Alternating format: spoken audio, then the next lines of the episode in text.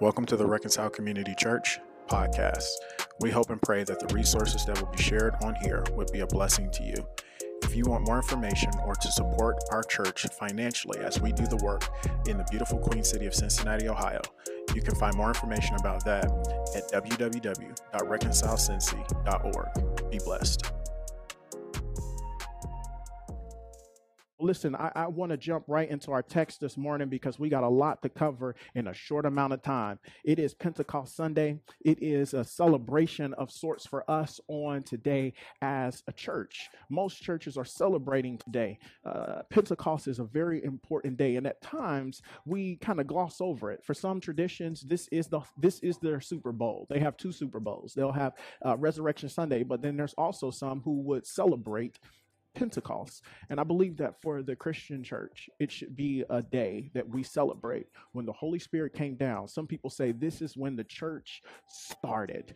And in a lot of ways, it is a blessing for us. And so today, uh, we are continuing on in our sermon series called Empowered Living. And today, we're going to be looking at Acts chapter 2, the entire chapter. I want to read the entire chapter to you because I think that it's important for us to understand the context of some of the things that we're going to talk about, especially as we begin to start talking about the filling of the Holy Spirit and speaking in tongues and all of this stuff. It's important for you and I to understand the whole context so you get a better understanding of what's happening. But at the end of the day, my hope and my prayer is that we would be encouraged to live boldly because of what the Holy Spirit has done. That the same invitation that was given to the early church in that upper room where the Holy Spirit came and dwelt on the inside of them, and they were able to speak boldly and proclaim the magnificent works of God, is the same invitation for you if you've put your faith, hope, and trust in Jesus Christ. That you and I are invited to allow the Spirit to be able to lead and guide our lives in such a way that will bring glory and honor to Him. Acts chapter 2 says this. It'll be on the screen uh, as I read. And of course, I'm sorry for the sh- small words, but uh, again, it's a whole chapter. And we're trying to complete all of it uh, on some sermon slides, but you can follow along. I'm reading out of the Christian Standard Version of the Bible. It says this in Acts chapter 2 When the day of Pentecost had arrived, they were all together in one place. Suddenly, a sound like that of a violent rushing wind came from heaven, and it filled the whole house where they were staying. They saw tongues, and hear it now, they saw tongues like flames of fire that separated and rested on each of them not different ones, but the same flame separated and rested on each of them. Just want to carry that out. We'll talk about it in a minute. Then there were all they were all filled with the Holy Spirit and began to speak in different tongues as the Spirit enabled them. Now there were Jews staying in Jerusalem, devout people from hear it now, every nation under heaven. When this sound occurred, a crowd came together and was confused because each one heard them speaking, hear it now, in his own language. They were astounded and amazed, saying, Look, aren't all of these who are speaking Galileans? How is it that each of us can hear them in our own native language? Parthians and Medes, Elamites, those who live in Mesopotamia, in Judea, in Cappadocia, Pontus, in Asia, Phrygia, and Pamphylia, Egypt, and the parts of Libya near Cyrene, visitors from Rome, both Jews and converts, Cretians and Arabs, we hear them declaring the magnificent acts of God in our own tongues. They were all astounded and perplexed, saying to one another, What does this mean? But some sneered brothers and sisters, always haters in the crowd, and said, They're drunk on new wine. Peter stood up with the eleven, raised his voice, and proclaimed to them, Fellow Jews, and all you residents of Jerusalem, let this be known to you, and pay attention to my words. For they these people are not drunk, as you suppose, since it's only nine in the morning. On the contrary, this is what was supposed this is what was spoken through the prophet Joel, and it will be in the last days, says God, that I will pour out my spirit on all the people. Then, then your sons will, your sons and daughters will prophesy, and your young men will see visions, and your old men will dream dreams. I will even pour out my spirit on my servants in those days, both men and women, and they will prophesy. I will display wonders in the heavens and above, and signs on earth below, blood and fire in a cloud of smoke. The sun will be turned to darkness, and the moon of the moon to blood before the great and glorious day of the Lord comes. Then everyone who calls on the name of the Lord will be saved. Fellow Israelites, listen to these words. This Jesus of Nazareth was a man arrested to you by God with miracles, wonders, and signs that God did among you through him, just as you yourselves know. Though he was delivered up according to God's predetermined uh, plan and foreknowledge, you used lawless people to nail him to a cross and kill him. God raised him up, ending the pains of death, because it was not possible for him to be held by death. If you ever needed a word of encouragement to there, I'm going to read it again. God raised him up, ending the pains of death, because it was not possible for him to be held by death. For David says of him, I saw the Lord ever before me because he is he is my right he's at my right hand. I will not be shaken. Therefore my heart is glad and my tongue rejoices. Moreover, my flesh will rest uh, in hope because you will not abandon me in Hades or allow your Holy One to see decay. You have revealed the paths of life to me. You will fill me with gladness in your presence. Brothers and sisters, I can confidently speak to you about the patriarch David. He is both dead and buried, and his tomb is with us to this day. Since he was a prophet, he knew that God swore an oath to him to seat one of his descendants on his throne. Seeing has to come, he spoke concerning the resurrection of the Messiah. He has not abandoned in Hades, and he has not abandoned in Hades, and his flesh did not experience decay. God has raised Jesus, uh, raised this Jesus. We are all witnesses of this. Therefore, since he has been exalted to the right hand of God, has received from the Father the promised Holy Spirit, he has poured out what you both see and hear. For it was not David who ascended into the heavens, but he himself says, The Lord declared to my Lord, Sit at my right hand until I make your enemies your footstool. Therefore, let all the house of Israel know with certainty that God has made this Jesus, whom you crucified, both Lord and Messiah. When they heard this, they were pierced to the heart they said to Peter and to the rest of the apostles, Brothers, what should we do? Peter replied, Repent and be baptized, each of you, in the name of Jesus Christ for the forgiveness of your sins, and you will receive the gift of the Holy Spirit. For the promise is for you and for your children and for all who are far off, as many as the Lord our God will call. With many other words, he testified and strongly urged them, saying, Be saved from this corrupt generation. So those who accepted this message were baptized. And that day, about 3,000 people were added to them. Hang in there, I'm almost finished. They devoted themselves to the apostles' teaching, to the fellowship, to the breaking of bread and prayer. Everyone was filled with awe, and many wonders and signs were being performed through the apostles. Now, all the believers were together and held all things in common.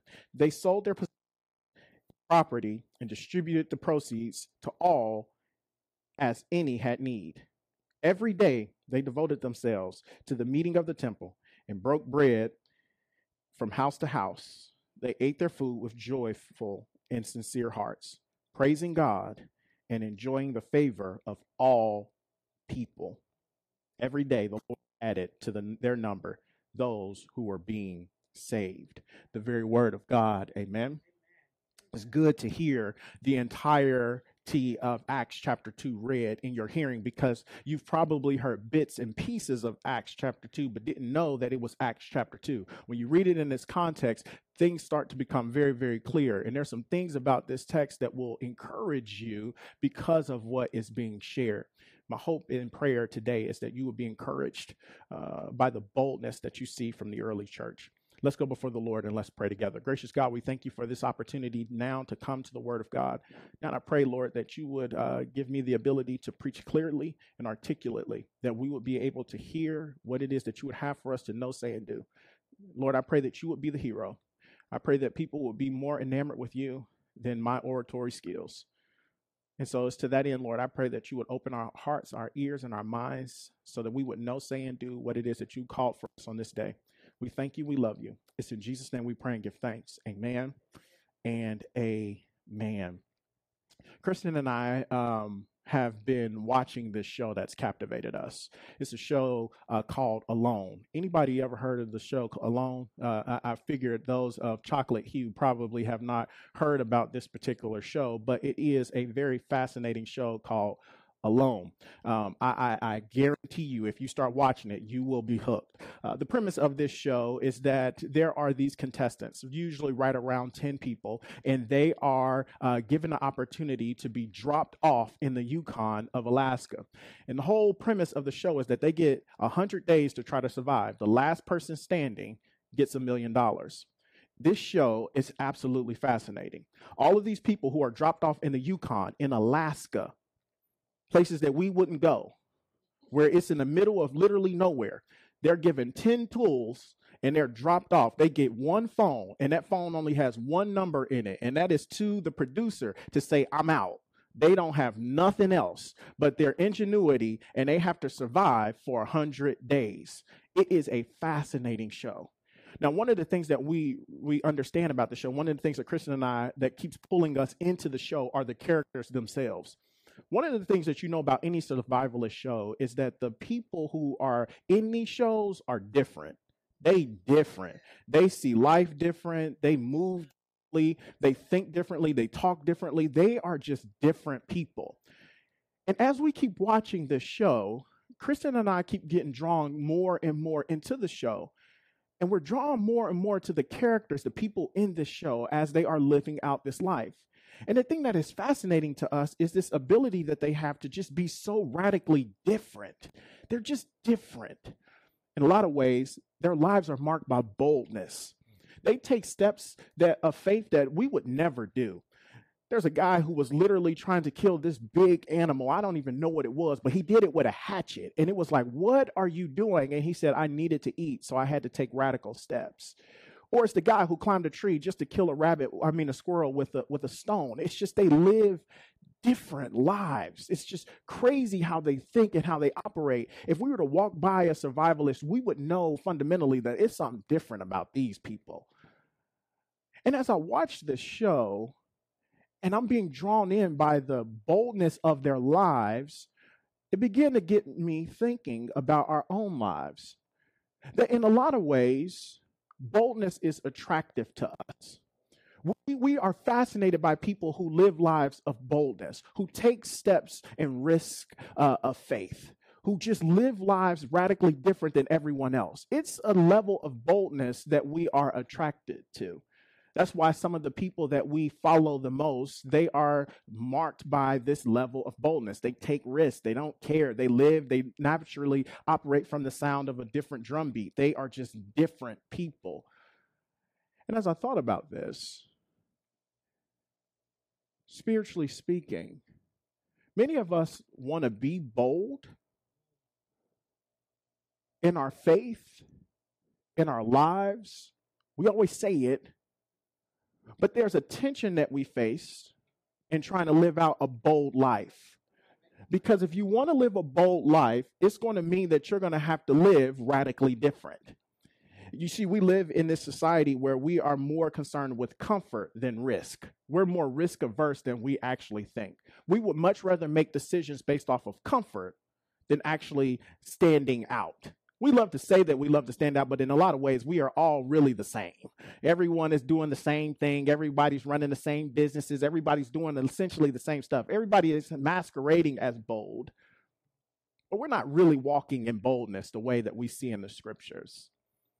And so we find ourselves in this reality that God has called to live lives of radical boldness. But left to ourselves, we can't do it on our own because we're creatures of comfort. And so in pops Acts chapter 2. And Acts chapter 2 gives us this fascinating story of this ragtag group of people who become, in essence, the start of the early church. It's the essence of where we find ourselves today, that we are all living testaments to the reality of this ragtag group of people who lived boldly for Christ. And I think what is uh, what is interesting about this passage that is uh, an invitation for us is that we are all at the same uh, time being offered an opportunity, as I said earlier, to live a life of boldness for Christ, though.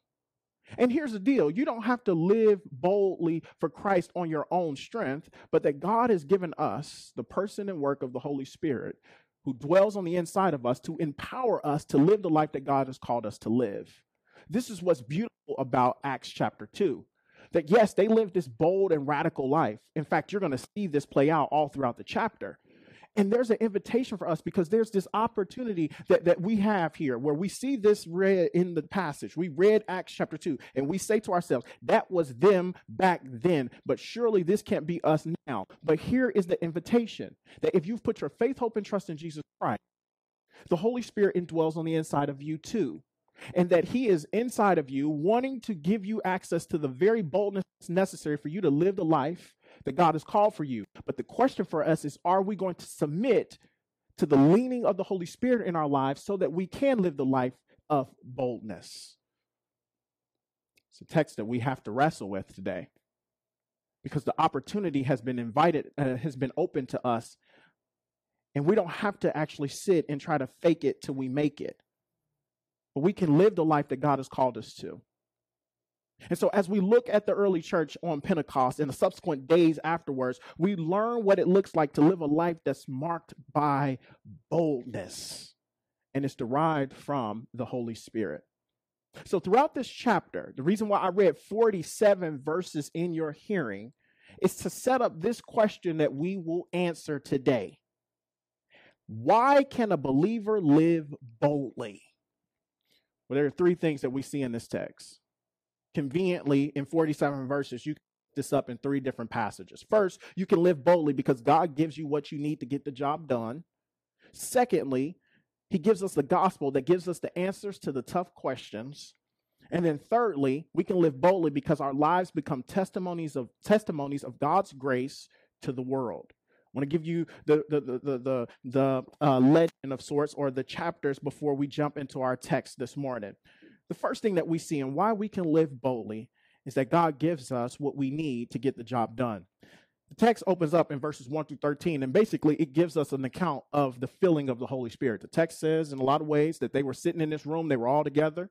We read in Acts chapter 1 two weeks ago how they were put there and they were waiting, and there was a promise that the Holy Spirit was going to come. The promise is now here in Acts chapter 2. The first 13 verses share with us this idea that the Holy Spirit comes down, and it's this beautiful picture that they look up and they see these, these, this flame that comes down, and then it separates, and then it just falls on their tongues, and then all of a sudden it says that they are filled with the Spirit, and then immediately they begin speaking in other languages. Now, if you're a Bible reader, and I know y'all at Reconcile Community Church and even you online, y'all Bible uh, at face value that y'all are Bible readers. Uh, there's something that should strike you as odd.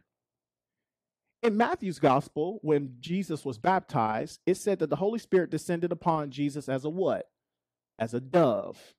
But here in the book of Acts, it says that the Holy Spirit decides to come down and his presence is seen as fire, which begs the question why fire? Why fire? Why is it that the Holy Spirit comes down as fire? Well, you got to remember, the text tells us that there are a bunch of people who would have been Jewish friendly. They would have grown up, they would have been Jewish. They would have understood the Old Testament or the Tanakh. They would have understood what the Old Testament talked about.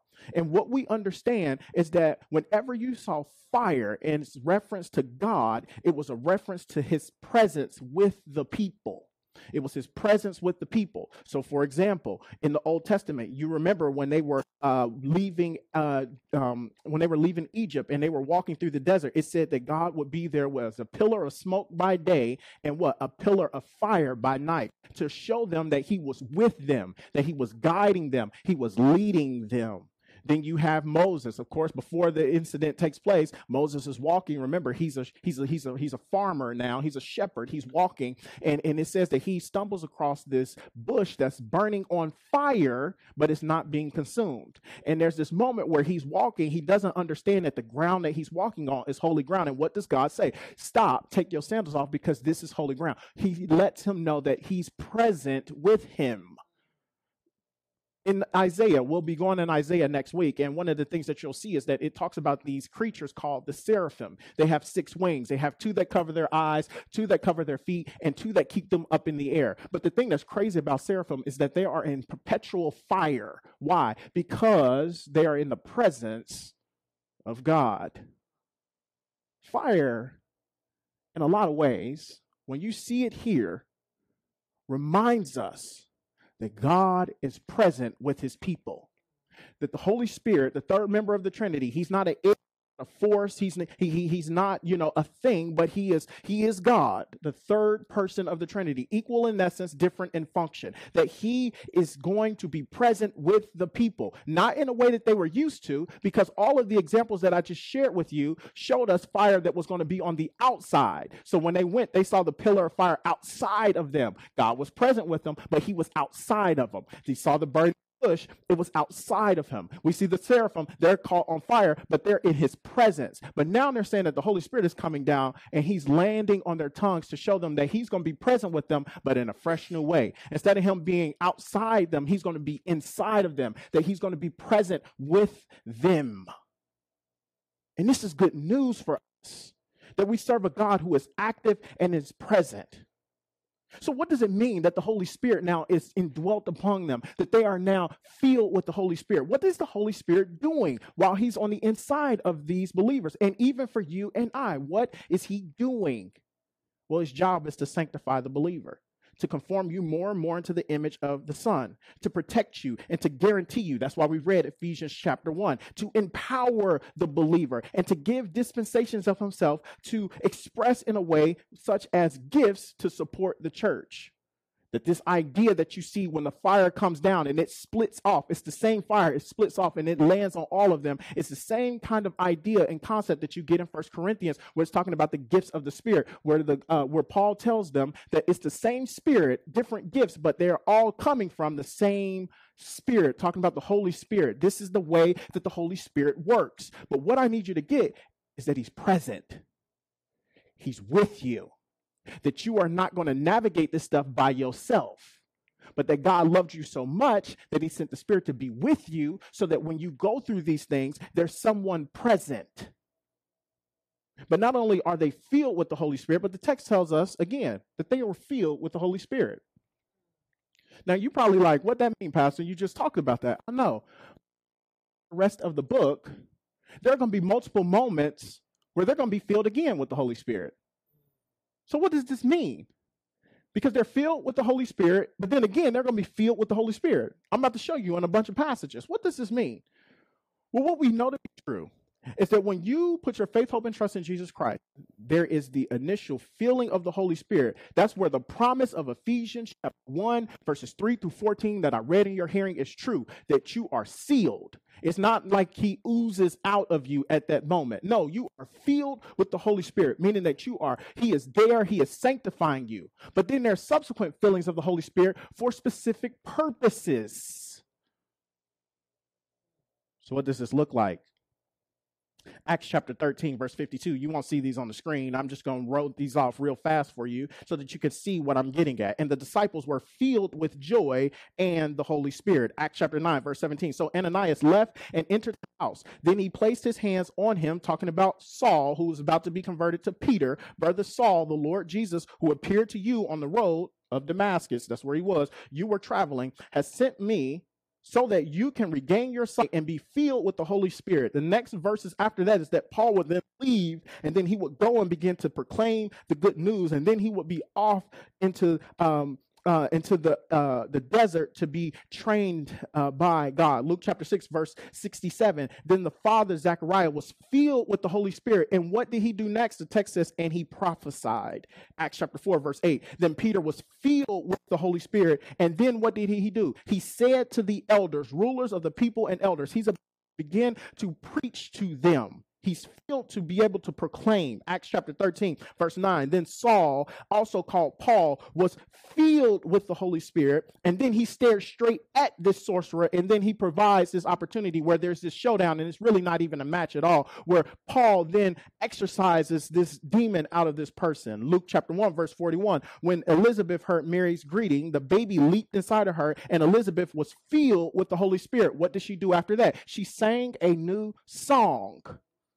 Acts chapter 4, when they had prayed, they the place where they were assembled was shaken, and they were all filled with the Holy Spirit. And what did they do? They began to speak God's message with boldness. Acts chapter 7. But Stephen, filled by the Holy Spirit, gazed into heaven. He saw God's glory with Jesus standing at the right hand of God. And then what did he do right before he was stoned? He spoke. They were filled by the Holy Spirit to proclaim and to do something specifically. And here's the beautiful thing that God gives them exactly what they need. He knew that they needed the Holy Spirit so that they can accomplish the work that He had for them. What was the work? Acts chapter 1, verse 8. I need you to be a witness. Where? From uh, Jerusalem, Judea, Samaria, to the uttermost parts of the world. Look back at the text. Who is all present when they were beginning to proclaim? People from, as the text, the then known world. He filled them for a specific purpose to declare the magnificent acts of God. It would be the boldness that they needed. God gave them exactly what they needed to get the job done. That's the point. It's not necessarily that they were speaking in tongues, although they were speaking in tongues. Glossolalia is the word for native languages. It's not your unknown language that people are trying to make this text say. That's not even the point of the passage. The point of the passage is that the Holy Spirit came and indwelt among the believers, and the church was able to accomplish the very mission that Jesus gave them before they left. He gave them everything they needed to get the job done. That's the point. They were given these gifts of tongues that was a gift from the Holy Spirit so that they can so that they can preach.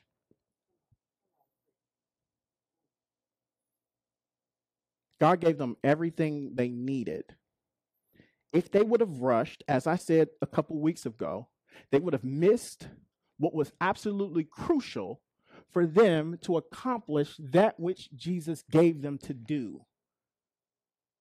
God is a God who loves you so much that he will give you a test and he'll equip you with everything you need to pass the test. The question for us is will we accept the gift that he gives us to help us pass whatever it is that he wants us to do?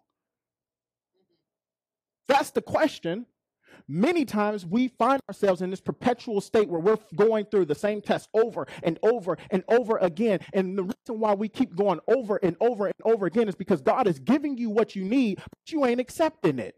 You think you need something different.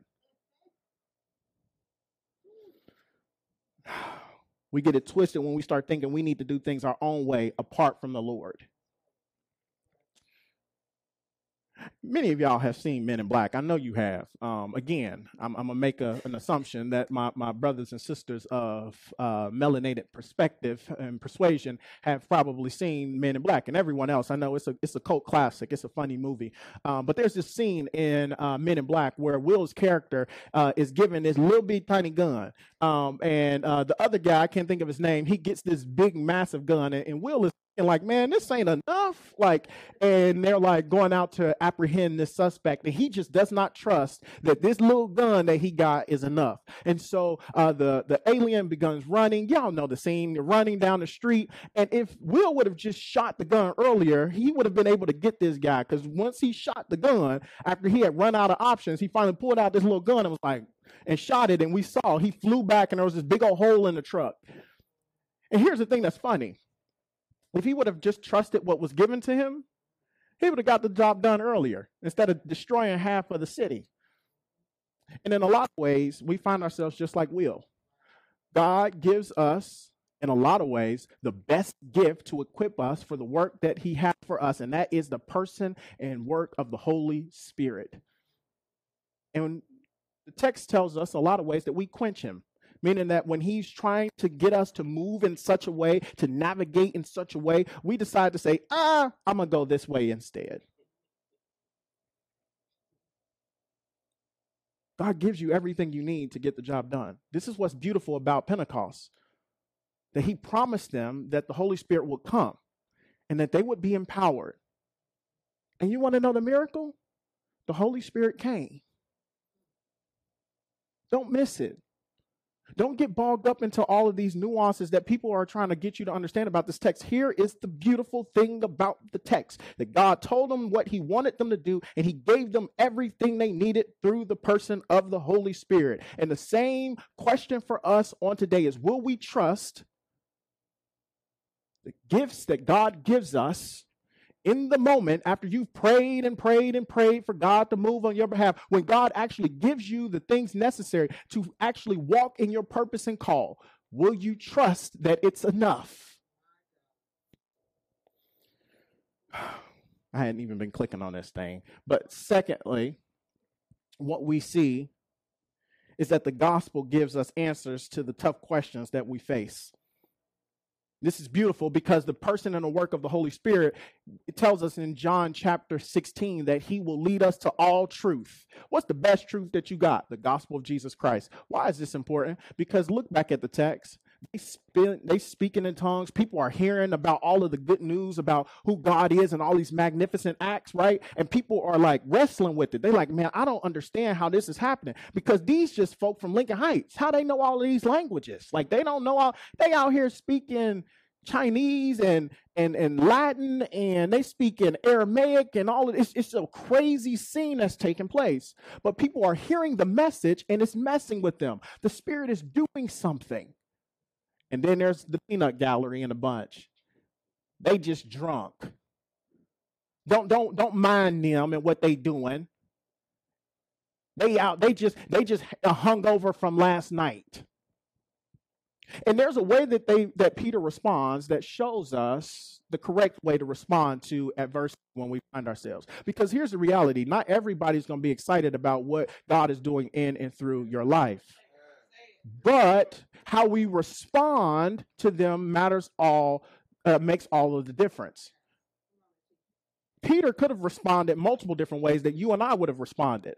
But the way that Peter responds is by sharing the gospel in a lot of ways, what he does is something that is countercultural to what we are uh, inclined to do. The, the, people were trying to get them to doubt the very opportunity and the calling that they had in their life in that moment. And here's how Peter responds he responds by addressing the why behind the what. Y'all trying to play what y'all see, but here's why we doing what we do. You missed it. A lot of times when we are faced with adversity, when God is doing stuff in our life, when you're boldly, people are going to sneer. They're going to cheer. We don't know what he's doing. He's just being weird. And we will respond with, you know, maybe you weird or this is the other. But here's the thing that what we see. He responds by addressing the why behind the what. He says in a lot of ways, y'all think they y'all think they drunk with wine. They ain't drunk with wine. He begins to tell them why this is happening, why they are acting the way they're acting why they're in this position where they find themselves in. And it's not by their own ingenuity or their own might. What he's saying is it's tethered to the good news of the gospel. We are here as a representation of what God has done through Jesus Christ. And you have an opportunity, although you may be hating, you still have an opportunity to be used by him as well. He shares the good news to address the deeper issues. It's not just sneers from a crowd, it's a heart issue and the way he responds shows you how the Holy Spirit works. Like this is how the Holy Spirit works. Remember, the Holy Spirit's job in a lot of ways is to alley oop Jesus all the time. Like there's this opportunity where he's always going to be pointing you back to Jesus. And even in your responses through adversity, and when people are questioning your call and questioning your purpose, he's not trying to get you to rely on trying to argue with them about your necessity and your goodness. No, he's trying to get you to understand that it's tethered to the good news of the gospel, that you are called to where you are so that you can be salt and light, so that you can lift him up. And so there's an opportunity opportunity for you. The Holy Spirit is going to work in you to try to get you to begin to share the good news of the gospel as a response to adversity. I know you don't like that, but this is the work of the Holy Spirit. And like I said, a lot of times we quench the Holy Spirit because we don't want to talk about the gospel moments in adversity. It's blood for blood in that moment. And what God is saying is, nah, this is an opportunity. Let the Holy Spirit work. So, how does Peter respond? Peter shares the good news. And I love what he does because in these texts, in this text, it's a lot of passage. He talks a lot. But in essence, he's sharing the good news of the gospel that Jesus Christ died in their place and for their sins. And here's three look, quick things that we see about what he does in the text that I want to run through it really quickly for you to encourage you uh, when you are faced with these things. Here's the first thing that he does he shares the gospel contextually. Contextually. Contextualization is this fancy word that basically means that you take complex information and you bring it and repackage it in such a way that those who you are speaking to will understand it. So, in a lot of ways, when I was pastoring, while I'm pastoring in, in our community in Lincoln Heights, I have to take a lot of what I learn about church planting and I have to dip it in Lowry seasoning. And then I'm able to give it to the people that I serve. What do I mean? There's a lot of stuff that I learn and things that I do that if I just gave it to you straight, you probably wouldn't understand it. It probably wouldn't make sense. I'm not speaking your language. I have to meet you where you are so that you can understand it. So I contextualize it. This is what Peter did. They were Jewish and people who would have been there because of the Pentecost. The 50 days would have been this opportunity for some of them would have been there because of uh, Passover. They just hung out for the next 50 days to celebrate the next feast that would have been the marking of the law being given at Mount Sinai, the Old Testament that we see. And so there would have been a lot of Jewish people or people who knew about the Old Testament, were known about the stories of the Old Testament. So Peter gets up and as they're jeering from a crowd, he begins to, to share with them from the scriptures, and he's talking about David. If he wasn't Jews, he wouldn't have talked about David. Jewish people understood David. David was their hero. In fact, they knew that the prophet who was going to come, the Messiah who was going to come, was going to come from the line of David. So, what does Peter do? He spends an inordinate, inordinate amount of time setting them up to be able to understand that the reason we in this predicament right now is because y'all jacked up. Y'all jacked up and y'all killed the Messiah. But don't worry, he was raised from the dead. And he and we are a testament of this good news. He met them where they were. He shared the good news in such a way where he showed the whole story and he made sure they understood it in their own heart language, that they understood exactly where he was going from. He met them where they were. He addressed their questions. He was like, Man, they ain't drunk. It's nine o'clock in the morning. But then not only that, he shared it fully. He didn't just share the good part of the good news that Jesus got up, but he shares about the bad stuff too, that y'all killed him. And let me park here for a second. Because we are living in times where people are so absorbed with wanting to be liked by people where we want this idea of being people pleasers like this is on 10,000, especially within the church. We want to be relevant and we want to be trendy. And Christians want to be cool. And so we're starting to dumb down the gospel message where we're not sharing the entire gospel. We're not sharing about sin and sharing about the reality that, man, we lived apart from Him. We're not sharing about the reality that Jesus died for all of our sins, past, present, and future. We're kind of skimming over this and we're not taking the due diligence to share share the whole gospel message that there are bad things that took place and that there's a reality that those who have not put their faith, hope, and trust in Jesus Christ, they will live apart from him in hell. Like we got to share that part of the story because if we leave that part out of the gospel, then you are telling and you are sharing a different gospel. And as Paul would say in Galatians, may it be anathema. We got to share the whole story so that when we get to the good news of Jesus dying in our place and for our sins, and that we have an opportunity to have our lives radically shaped, that we can walk in our purpose and in our calling, that we can commune with the one who hung the moon and the stars in the sky, when we can get to that point by sharing the bad news first.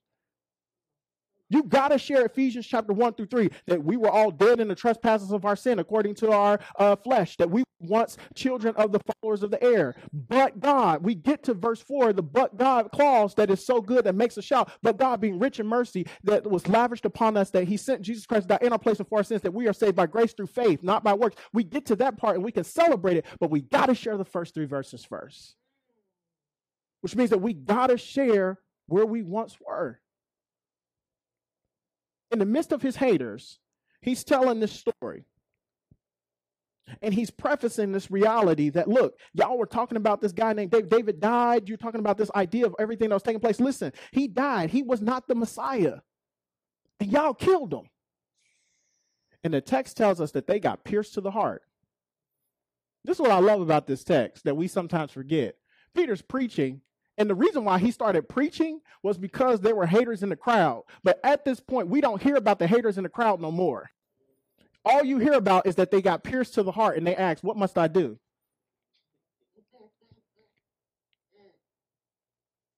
He opened an invitation.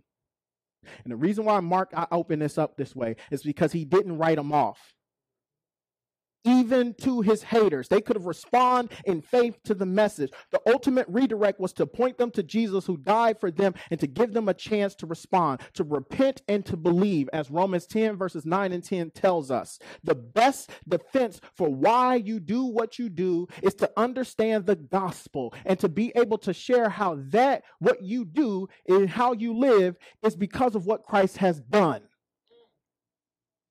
So, why is it that you would quit a job and go walk in your purpose. It's because I understand fundamentally that, man, I've been loved deeply by God, that God loved me even when I was broken and jacked up and I didn't have my life together. But God loved me so much that He allowed me to hear the good news and that He's invited me into a relationship with Him and that He's restored my hope. He's restored my purpose. He's restored my dignity. He's given me the opportunity to be able to walk in the manner that's worthy of the call that He set before me. I'm here today as a testament of what God has done. And you can have the same opportunity to live for Him.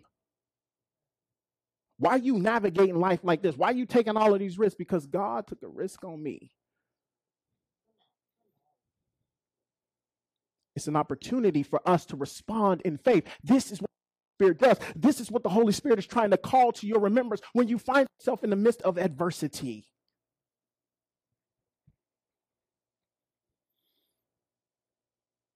We got to tell the whole story and not be ashamed. When questions arise, we can redirect them to the one who gave us the awesome opportunity to live differently. That's why the text says, Taste and see that the Lord is good. We got to tell the whole story. Man, I was listening to this podcast this week, and it was funny because uh, it's this uh, couple who um, they're debt free and uh, they have this podcast where they interview people talking about you know just the debt free life and how they got to debt free to be become debt free well they had this guy on this week and the whole conversation was centered around fake gurus Y'all probably seen them on social media, especially if you're on social media, especially on Instagram. There are a bunch of financial gurus. Like we're in a season in a life where everyone is a guru right now. Everybody is an expert. Everybody done did everything, right? And in this episode, in this podcast, this guy was going through and he was kind of listing out how you can spot a fake guru. He was like, one of the things that's interesting in a lot of things, I'll, I'll just be extremely abbreviated because it was a hilarious episode, but it was very frightening as well because a lot of us have taken advice from false gurus. And one of the things that he said was that, man, sometimes people consider themselves gurus and they begin to share with you a story, but they don't tell you the entire story. And so they don't tell you how they actually got their success. They don't tell you that they may have had a, a rich uncle that loaned them $100,000 so that they can then invest the money that they're telling you that you can invest $50 in to become rich, but but they're not telling you the whole story. Or they're not telling you that the reason why they got wealthy is because they're doing some shady stuff on the side, that it's literally illegal what they're doing. They're not telling you the whole story. And people are eating it up. And the guy says this at the end. He says, The reason why I started my podcast and the reason why I started my YouTube channel was to dispel the false notions and to tell the whole story because people need to hear the whole story.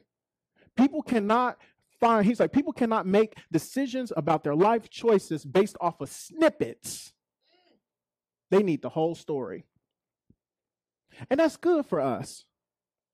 Because in a lot of ways, what ends up happening is when God is moving in and through our lives, there's a tendency for us to kind of skirt out on the fact that God did it, that God moved in our life that we're where we are today because God opened up the doors for us. We don't tell the whole story. And in a lot of ways, we can lead people astray. And so, one of the works of the Holy Spirit is to try to redirect us whenever we find ourselves in adversity to say, you know what? No, I'm going to tell the gospel, I'm going to share the good news. Why can I do what I do? Because God did something that was incredible. He opened an opportunity for me. But then, third and finally, and I'm out of your hair, the, the third thing that we see why can we live boldly? Because our lives become testimonies of God's grace to the world. Our lives become God's grace to the world. Now, I've already preached multiple sermons on Acts chapter 2, verse 41 through 47. So hear me. I'm not about to go through this at all in at length. I'm not going to do that. But here's the thing that I need you to hear that this gives us a snapshot of the early church and how they function. They were committed to doing life together, growing in their faith together, and being set apart together. They were marked by radical generosity and mercy and holiness and maturing. And hear what the text said at the end it said that they had favor with all people. Y'all want to know what the Greek word that translated when it, when it's talking about all in the Greek? You want to know what it looks like, what it sounds like, like what the definition is? All. All. All people. Not just the Christian circles, not just the holy huddles that they were in, but all people meaning that people in their community saw them and they were like, I rock with them. They different, but I rock with them. They found favor with all people, not for fitting in, but standing out. They were different. They lived life differently and radically. And what was the thing that happened? People were drawn to them. Their lives were marked by this level of boldness, and people saw them living out their lives, being submitted to the Holy Spirit. And what was ending up happening was that as they were out in their communities, as they were out just doing life, people began to say, Hey, hey, hey, man, how I get in on this? That's essentially what it's saying towards the end when it says day by day, people were being added to it. It's this idea that as they were going, people were drawn to them. We think we should forego the bold living of Christ for Christ because we think people will think we're weird. But the opposite is true.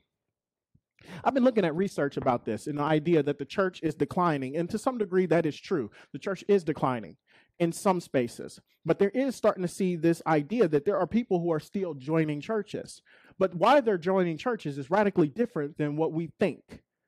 This research is starting to show that, that people who gravitate to a church come because the church they show interest in is grounded in solid beliefs that are distinct not this wishy-washy stuff where we we just let the bible just the society and, and culture dictate what the bible say. No they are standing on what the scriptures say. They are distinct in their beliefs and that they live out what they believe and many seek the small and community focus. What is this saying that the people who are actually submitting their lives to the Holy Spirit, when they are actually saying, I am going to allow the Spirit to lead and guide my life, and I'm going to do this in community, they're saying that that is what is drawing people to the church. It ain't about fancy slogans, it ain't about bumper stickers, it ain't about smoke, uh, smoke machines, it ain't about guitar solos, it ain't about having a fancy building, it ain't about having fancy slogans and advertising. It literally is the aroma of a life that is being submitted to the Holy Spirit and allowing the Spirit to lead and guide, your life becomes a testimony. It becomes something that people are saying are being drawn to. Like this past Sunday, as we're serving in the community. One of the things as a pastor that I've begun to do is I began to just become very perceptive of what's happening. And as members were, were serving in the various capacities, they weren't even acknowledging, probably didn't even notice that community people around them were talking and pointing questions. Why are they out here? Why aren't they doing that? One of the ladies said, Y'all seem so joyful. I ain't never seen a church like that. It's not to toot our own horn, but it's to share with you the reality that when we live lives submitted to the Holy Spirit and we live lives that are radically different, meaning that we are literally just living the way God has called us to, and we are standing on our square, boldly proclaiming what it is that God has done, there is something that is attractive to that for people in a world who are searching for it.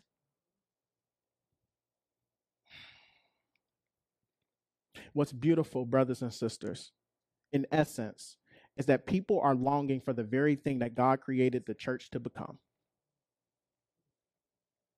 You want to know why the early church exploded? They lived lives boldly. People were attracted to them because of the life that they lived. The question that we end today is what about you? Will you join in on a life empowered by the Spirit that's marked by radical boldness for Him? Would you, would you take the steps of faith that He's calling you to? Being led by the Spirit, will you, when opportunities present themselves, will you boldly declare why you do what you do? And will you live a life that is an open testimony for those around you? Because the beautiful thing is that, like, what was happening for them in the midst of the church was not just for them. That's what the text tells us. The Holy Spirit was moving in the midst of them, but it was affecting everyone else. That's what's incredible. But will you take up the invitation? God is empowering you, He's giving you an opportunity to say, Let the Spirit lead and guide you. Allow Him to empower you with the boldness that's necessary to take the steps to live for Him. Will you do that on today? Let's pray together. Gracious God, we thank you so much for who you are and what you're doing. Lord, we thank you for the reality that you are a good, good Father. Now, Lord, I pray that you would be with all of us as we ponder on the implications of this. Be with us now, Lord, we pray. In Jesus' name, amen and amen.